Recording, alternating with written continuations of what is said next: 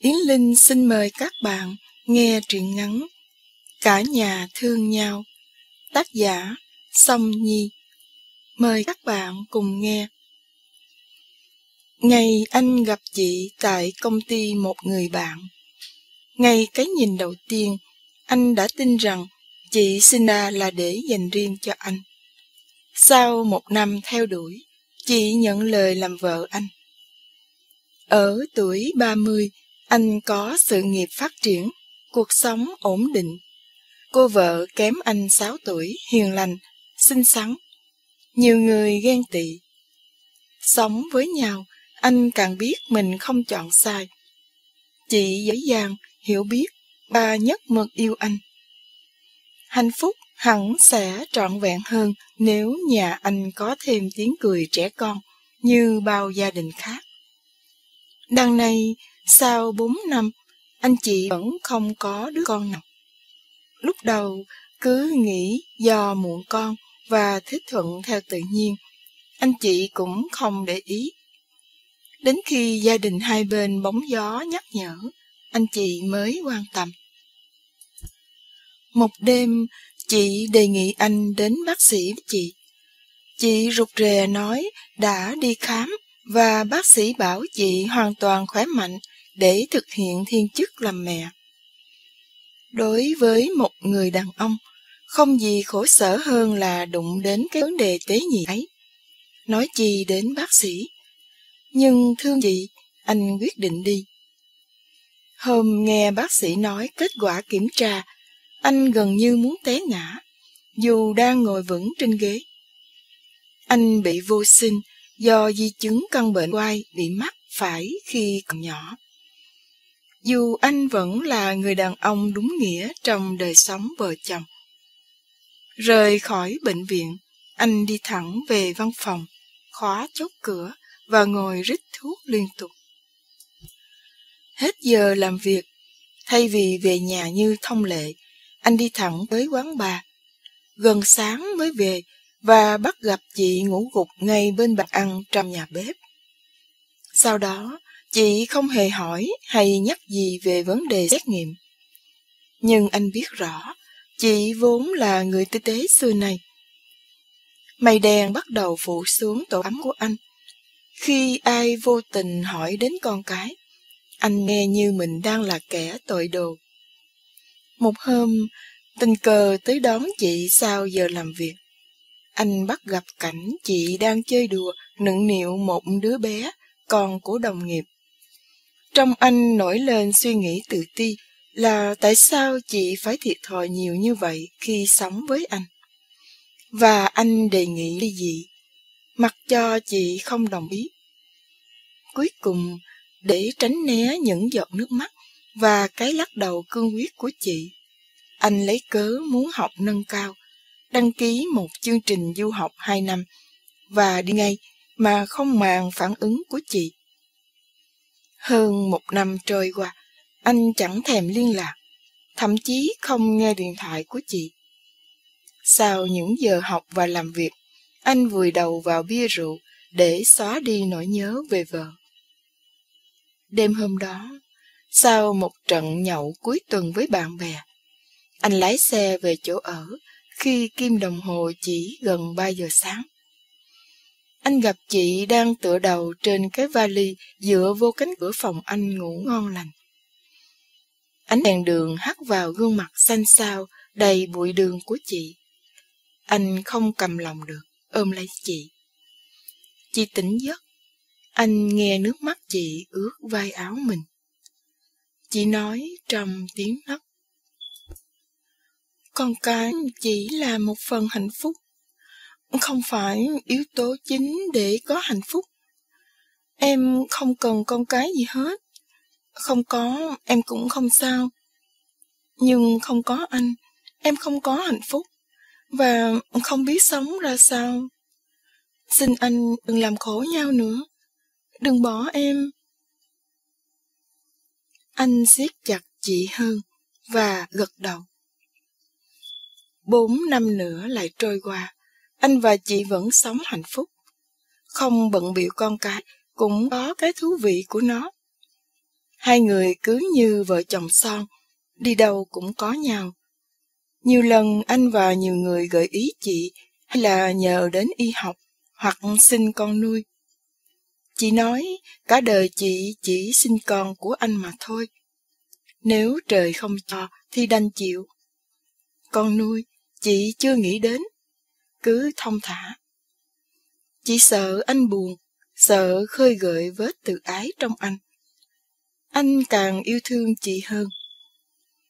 Cách sáu tháng trước, chị nói với anh phải đi công tác một tuần. Sau khi chị đi, một lần vào buổi ăn trưa ở quán cơm văn phòng quen thuộc, anh gặp Loan, cô nhân viên của công ty chị. Loan nhanh nhẩu tới chào anh và hỏi: "Chị khỏe chưa anh? Thiệt ngại quá, không qua thăm chị được. Tại ngoại em dưới quê bệnh, em cũng mới đi làm hôm nay, nên mới biết chị xin nghỉ phép dưỡng bệnh. Anh về nói giúp giùm em gửi lời hỏi thăm chị." Anh thoáng nhíu mày, nhưng vẫn cười cảm ơn Loan như không có chuyện gì. Sau khi chị về, anh cũng muốn hỏi, nhưng vốn tin tưởng và tôn trọng chị, anh cho qua. Anh nghĩ hẳn chị cũng có những góc riêng cần tôn trọng. Một đêm khuya, anh giật mình thức dậy, không có chị nằm bên cạnh. Chờ khá lâu vẫn không thấy chị. Lo sợ không biết có chuyện gì không, anh đi nhẹ xuống nhà dưới tìm chị. Anh thấy chị đang ngồi trong góc bếp nói điện thoại. Khi thấy bóng anh, chị vội cắt ngang cuộc điện thoại. Nhưng anh vẫn nghe kịp một câu: "Con nó vẫn khỏe, yên tâm đi. Ừ, thì đang cố thu xếp." Anh hơi thấy lạ, bởi chị xưa nay không có tính lén lút như thế. Thời gian sau đó thì chị như trở thành con người khác. Có lúc anh thấy chị ngồi nhìn giọt mưa trót cả tiếng đồng hồ trong im lặng. Nhiều lần anh gọi chị đến lần thứ ba, chị mới mình nghe thấy, giống như chị đang thả hồn đi nơi nào đó. Một buổi tối vào bốn tháng trước, khi anh chị đang ngồi ăn cơm, tiếng điện thoại chị reo.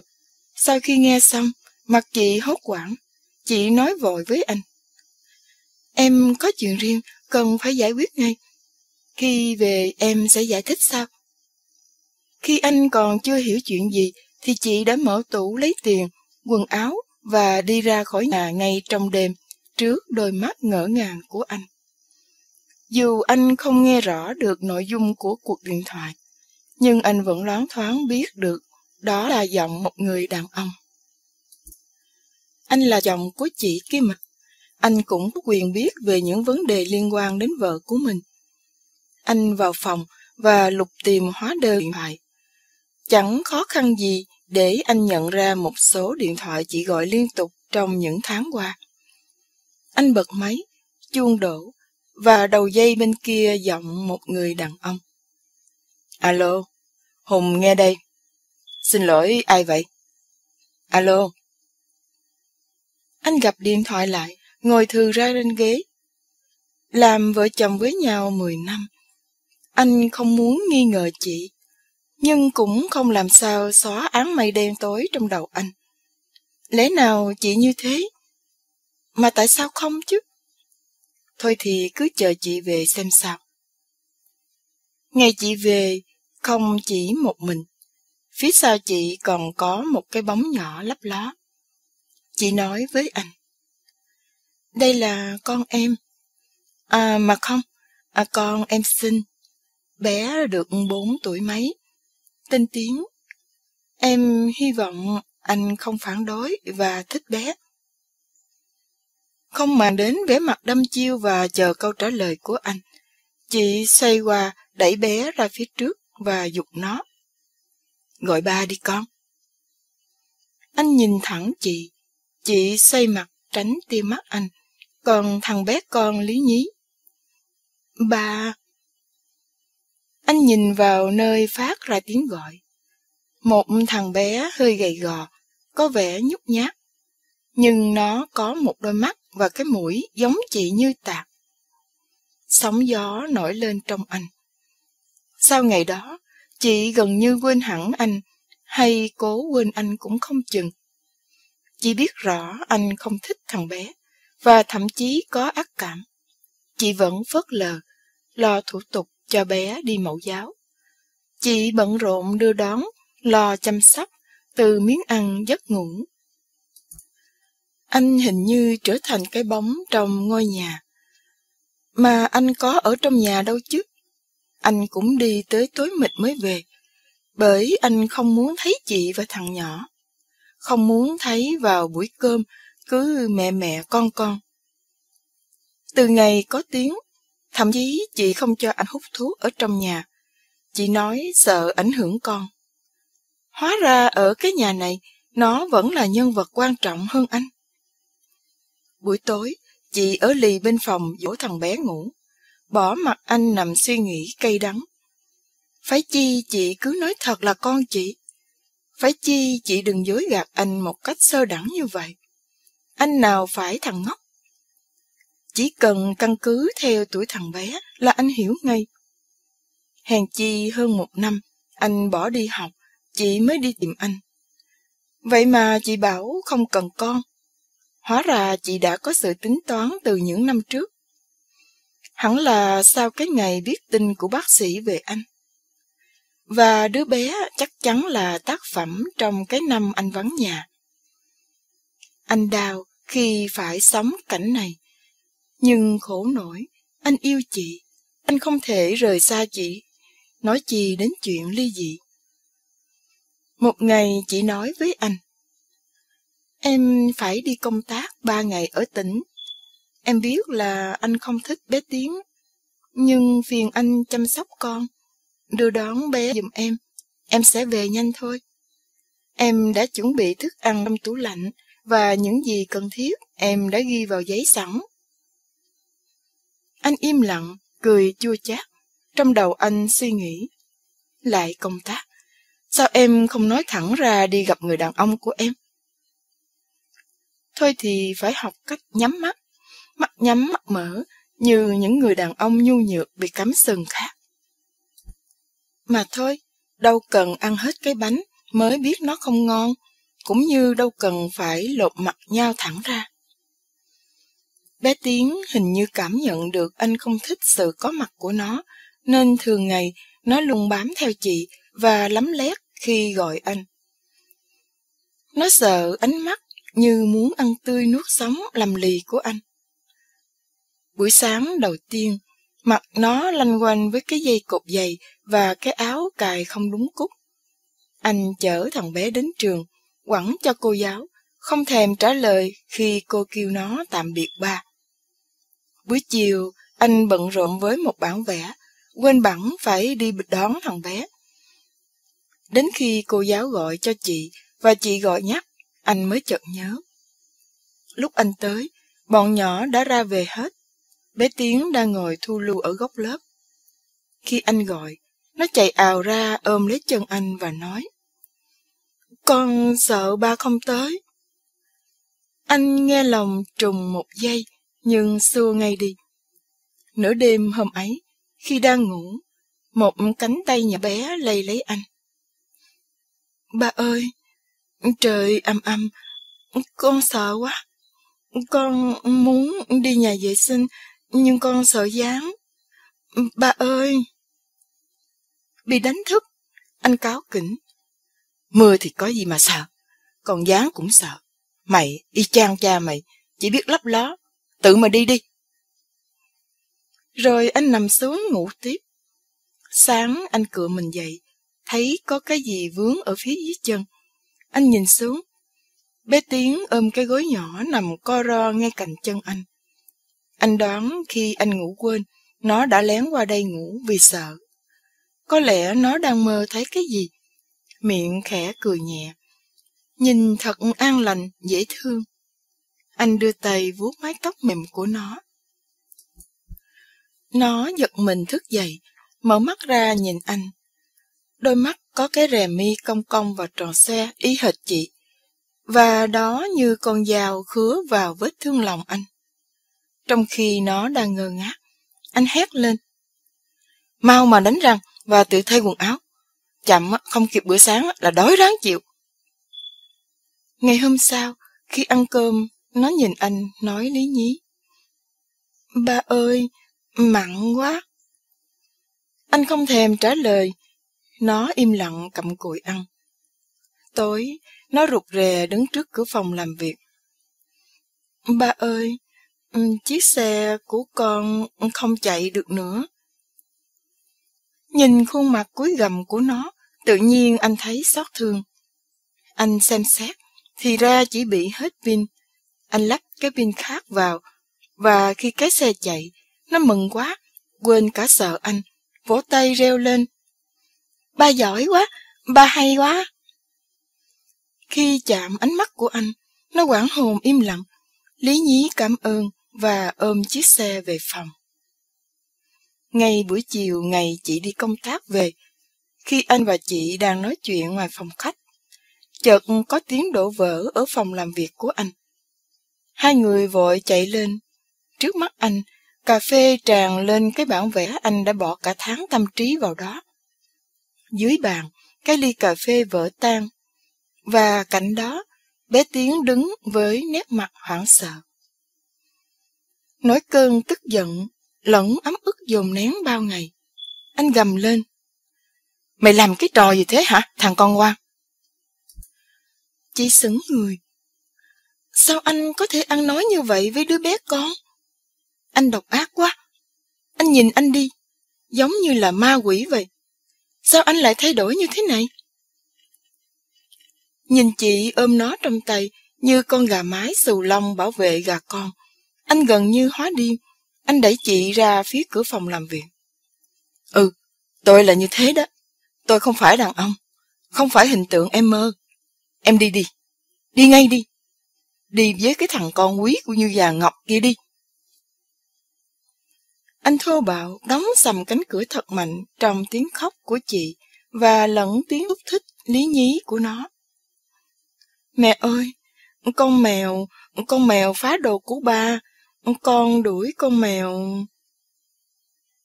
Sáng hôm sau, khi anh bước ra khỏi phòng làm việc, căn nhà im ắng khác với mọi ngày. Anh nhìn thấy cái giấy chị chặn ở bàn với dòng chữ: "Em xin lỗi, em không biết bé Tiến đụng chạm vào nỗi tự ái tế nhị của anh.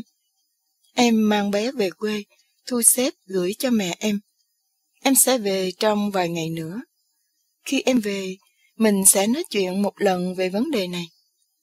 Em thương bé, nhưng em vẫn nói lại cái câu em từng nói. Em cần anh hơn con." Anh ngã phịch xuống sofa, ngổn ngang suy nghĩ. Anh nhớ từ ngày cưới nhau, chị chưa bao giờ làm gì để anh buồn. Sau cái ngày biết chuyện anh, khi ai hỏi về con cái, chị đều nói do phía chị. Anh nhớ chị gượng cười khi nghe bên gia đình anh xì xào: "Tốt tướng đẹp người mà điếc."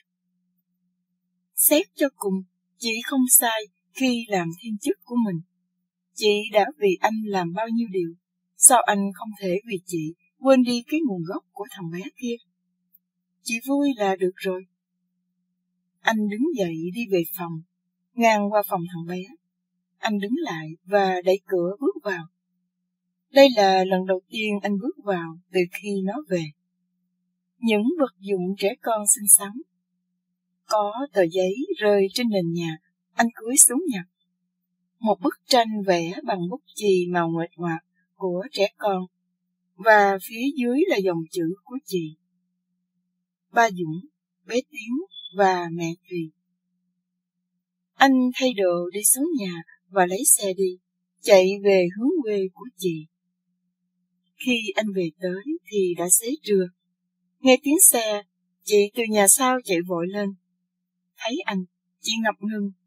Anh muốn xua tan không khí ngượng ngập. Anh hỏi chị sao nhà vắng vẻ thế. Chị trả lời: "Má đi đám giỗ bên thím Mười, bà con bên ba. Thằng Hùng ở sau vườn. Còn con... À, bé Tiến qua bên nhà chị ba hàng xóm chơi với con chị ấy. Anh ăn gì chưa?" Anh nói đã ăn ở dọc đường và anh xuống rước chị với bé Tiến. Chị ngập ngừng. Sẵn nhà không có ai, em định về mới nói, nhưng thôi, em nói bây giờ luôn. Em suy nghĩ kỹ rồi, em muốn nói với anh về nguồn gốc bé Tiến. Anh giơ tay ngăn chị. Thôi em, không quan trọng nữa. Anh xin lỗi, thời gian qua anh không đúng. Còn ai và từ đâu đến không quan trọng. Hễ là con em thì là con của chúng ta. Mình vốn là một gia đình mà. Chợt tiếng chị ba hàng xóm vang lên và chị xuất hiện ngay sau cánh cửa. Ủa, Dượng hai về hồi nào vậy? Khỏe không Dượng?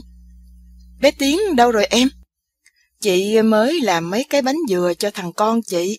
Chị đem qua cho bé vài cái ăn cho vui. Chị ngạc nhiên hỏi. Bé bên nhà chị tới giờ chưa về mà? Tiếng chị ba hốt hoảng. Đâu có ở bên đó. Tôi tưởng về nãy giờ chứ. Đâu coi coi. Câu chuyện bị cắt ngang và mặc cho ba người kêu thật lớn. Vẫn không có tiếng trả lời. Bỗng chị thất thanh. Anh ơi! Anh ơi! Con... Chị chỉ tay xuống cái ao nuôi cá ở nhà chị ba và ngã phịch xuống. Anh nhìn theo tay chị. Chiếc xe đồ chơi của bé Tiến nổi lềnh bềnh trên mặt nước. Anh hiểu ra ngay. Anh lao xuống ao. Trên bờ, tiếng chị ba kêu cứu lối xóm thất thanh. Sau nửa giờ, dù cả gần chục người đàn ông ngụp lặn mò trong đó, vẫn không tìm được bé Tiến. Hùng, em trai của chị, khó khăn lắm mới kéo được anh lên bờ khi anh gần như sắp ngất. Hùng nói với anh. Thôi anh, anh không trụ nổi nữa đâu. Môi anh tím hết rồi. Để em cùng mấy anh lối xóm dùng lưới kéo, may ra mới tìm được xác cháu. Anh như người mộng du, cứ thế đi vào nhà, rồi thẳng vào phòng. Ngang qua phòng khách, mặt chị ngồi kêu gào trong tay bà con. Anh cũng coi như không thấy. Trước mắt anh toàn một màu đen, không tồn tại một ai. Anh đóng cửa phòng, dựa lưng vô tường, anh nhắm mắt lại. Anh thấy trước mắt anh hiện ra ánh mắt sợ hãi của bé Tiến. Anh nhớ cái miệng cười tươi vỗ tay và nói, ba giỏi quá, khi anh lắp cái pin mới cho nó. Nhớ cái dáng rụt rè lặng lẽ của nó. Anh gục đầu xuống tay khóc hu hu như một đứa trẻ. Nếu anh đối xử với nó tốt, chị đã không về quê. Nó không phải chết như thế. Anh thật là kẻ nhỏ nhen không ra gì. Bốn chục tuổi đầu, qua bao biến cố cuộc sống, tóc đã có vài sợi bạc. Lần đầu tiên sau mười năm, anh biết cái gì là đau, là mất mát. Ngay cả khi bác sĩ nói anh vô sinh, anh vẫn không gục ngã. Bây giờ anh biết anh cần cái gì, thì đã muộn. Chợt cánh cửa tủ có tiếng mở nhẹ. Có một ánh mắt nhìn anh, và từ cõi mơ hồ sâu thẳm, anh nghe một tiếng gọi thật nhỏ. Ba! Anh ngước mặt lên qua làn nước mắt. Trước mặt anh, bé Tiến hiện ra với đôi mắt còn ngái ngủ. Chẳng kịp đứng dậy, anh bò lồm cồm tới và đưa tay ra ôm chầm lấy nó, nấc lên. Con ơi! Đêm khuya, vùng quê yên ả, tiếng côn trùng như một dàn đồng ca. Khi anh kể cho bé Tiến nghe chuyện siêu nhân, đến đoạn siêu nhân được đem về nuôi, thì bé đã rút vào nách anh ngủ khò. Nghe tiếng thở đều đều của con, anh ngưng kể, kéo mền che ngang ngực bé. Đưa cánh tay kia, anh choàng qua vai chị, im lặng không nói gì. Anh nhắm mắt tận hưởng cái khoảnh khắc bình yên trong mình. Tiếng chị vang lên nho nhỏ. Anh, em muốn nói tiếp chuyện hồi trưa, vấn đề bé Tiến. Anh đừng chặn ngang, phải cho em nói, em mới nhẹ lòng. Em nghĩ anh là chồng em, anh có quyền phải biết. Thật ra bé Tiến không phải em sinh, cũng không phải con nuôi mình. Nó là cháu gọi em bằng dì, là con của em gái ruột em. Anh mở choàng mắt ngạc nhiên bàng hoàng. Xưa này em chỉ có một em trai là cậu Hùng, ở đâu có một em gái nữa. Sao anh chưa bao giờ nghe em nói tới? Chị tiếp tục câu chuyện. Em cũng mới biết chừng sáu tháng nay. Chuyện cũng dài dòng. Xin anh đừng để cho ai biết sự việc này, nhất là má em. Hồi xưa, ba em đi mua bán lúa ở miền Tây, gặp một bà khóa. Bà ấy xin bà cho đứa con để nương tựa. Bà ấy hứa không cho ai biết, cũng không phiền bà có trách nhiệm. Bà trong lúc nhất thời yếu lòng, nên em có thêm một đứa em gái nhỏ hơn em bốn tuổi. Sau đó, bà cũng tới lui lo lắng cho họ. Khi má sinh thêm thằng Hùng, có người đồn đãi khiến má nghi ngờ và dò hỏi. Người đàn bà đó sợ ảnh hưởng hạnh phúc của ba và má, và sợ má em biết được sẽ làm ầm lên, nên ôm con bỏ lên vùng khác sinh sống, cắt đứt liên lạc với ba từ đó. Ấy lên hai mươi, mẹ mất do căn bệnh ung thư. Sau đó cô ấy lấy chồng, vợ chồng làm ăn cũng khá giả và sinh ra bé Tiến. Thời gian sau, chồng cô theo bạn bè ăn chơi đàn đúng, nên cô ấy ly dị. Và hai năm trước, anh ta mất do sốc thuốc trong một lần dùng ma túy. Điều đáng sợ hơn là phát hiện ra anh ta mang căn bệnh thế kỷ.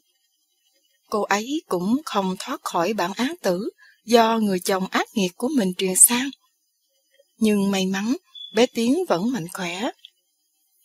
Sợ con bị truyền nhiễm và những kỳ thị của người đời, cô ấy gom góp tiền bạc, sắp xếp, gửi bé Tiến cho người khác nuôi. Khoảng sáu tháng trước, vô tình trong một lần dọn dẹp, cô ấy thấy địa chỉ của nhà em ở quê trên phong thư ba em gửi ngày xưa. Vốn biết rõ nguồn gốc do mẹ mình khi còn sống vẫn kể, cô ấy thuê người đến dò xét. Sau đó gọi điện thoại cho má em, nói là bạn học cũ của em lâu ngày không gặp, hỏi má em số điện thoại của em. Trước đây, cô ấy từng lo lắng khi mình mất, bé Tiến phải vào viện mồ côi. Khi em và cô ấy nhận lại nhau, cô ấy xin em nghĩ chút tình máu mủ, nhìn ngó tới bé Tiến. Em nghĩ đến mẹ con họ là người tốt, bao lâu nay âm thầm sống, không làm ảnh hưởng đến gia đình em, dù ba em không còn. Cô ấy cũng là người rất đáng thương. Em cũng đắn đo, nhưng em sợ nuôi bé chạm vào nỗi đau của anh, nên còn chần chừ. Cách mấy tháng trước thì bác sĩ Hùng, người coi bệnh cho cô ấy, gọi cho em, báo cô ấy hấp hối. Trước lúc cô ấy ra đi, em đã nhận lời sẽ nuôi dưỡng bé cho cô ấy an lòng. Nhưng em không ngờ sự xuất hiện của bé làm anh khó xử. Đêm hôm qua, trên đường về đây, em tính rồi. Thôi thì em gửi bé cho má em nuôi giùm. Nhưng bây giờ em nghĩ không cần nữa, phải không anh? Anh vẫn im lặng siết nhẹ vai chị như ngày xưa, hôn lên mái tóc có mùi hương quen thuộc. Trong ánh đèn mờ, anh thấy mắt chị sáng long lanh thật đẹp. Khi trời chưa sáng hẳn, trước sân nhà chị đã rộn ràng tiếng người. Chị giục bé Tiến chào ngoại để về. Tiếng má chị trách móc. Tụi bay thiệt tệ, về chơi gì ngày trước ngày sau đi, gấp gáp dữ vậy. Vợ chồng lâu năm chứ phải mới cưới đâu. Lần sau về lâu chút cho má chơi với cháu. Vợ chồng bay có rảnh chở cháu về nghe. Còn bận rộn công việc, nhắn má lên coi cháu giùm cho, Bà xoay sang bé Tiến. Hôn ngoại cái coi. Ngoan nghe con. Nhớ sau này buồn ngủ á thì ra giường nằm ngủ. Đừng chui vào tủ áo ngủ nghe con. Làm cả xóm náo loạn gì con à. Xe chạy ra tới quốc lộ. Chị kéo kính xe xuống. Gió từ những cánh đồng còn đẫm sương thổi hơi mát lạnh vào xe. Chị hít hà lấy mùi hương quen thuộc. Anh một tay lái xe, tay còn lại đưa qua nắm tay chị. Chị nhìn anh cười cười. Phía bằng sau, bé Tiến xoay xoay chiếc xe đồ chơi, miệng líu lo hát bài hát do cô giáo, do cô giáo mẫu giáo mới dạy. Mẹ thương con vì con giống ba, ba thương con vì con giống mẹ. Cả nhà ta đều yêu thương nhau, xa thì nhớ, gần nhau là cười. Mặt trời dần lên cao, thả những tia nắng ấm áp cho một ngày mới. Truyện ngắn Cả Nhà Thương Nhau đến đây đã kết thúc. Xin cảm ơn các bạn đã chú ý theo dõi.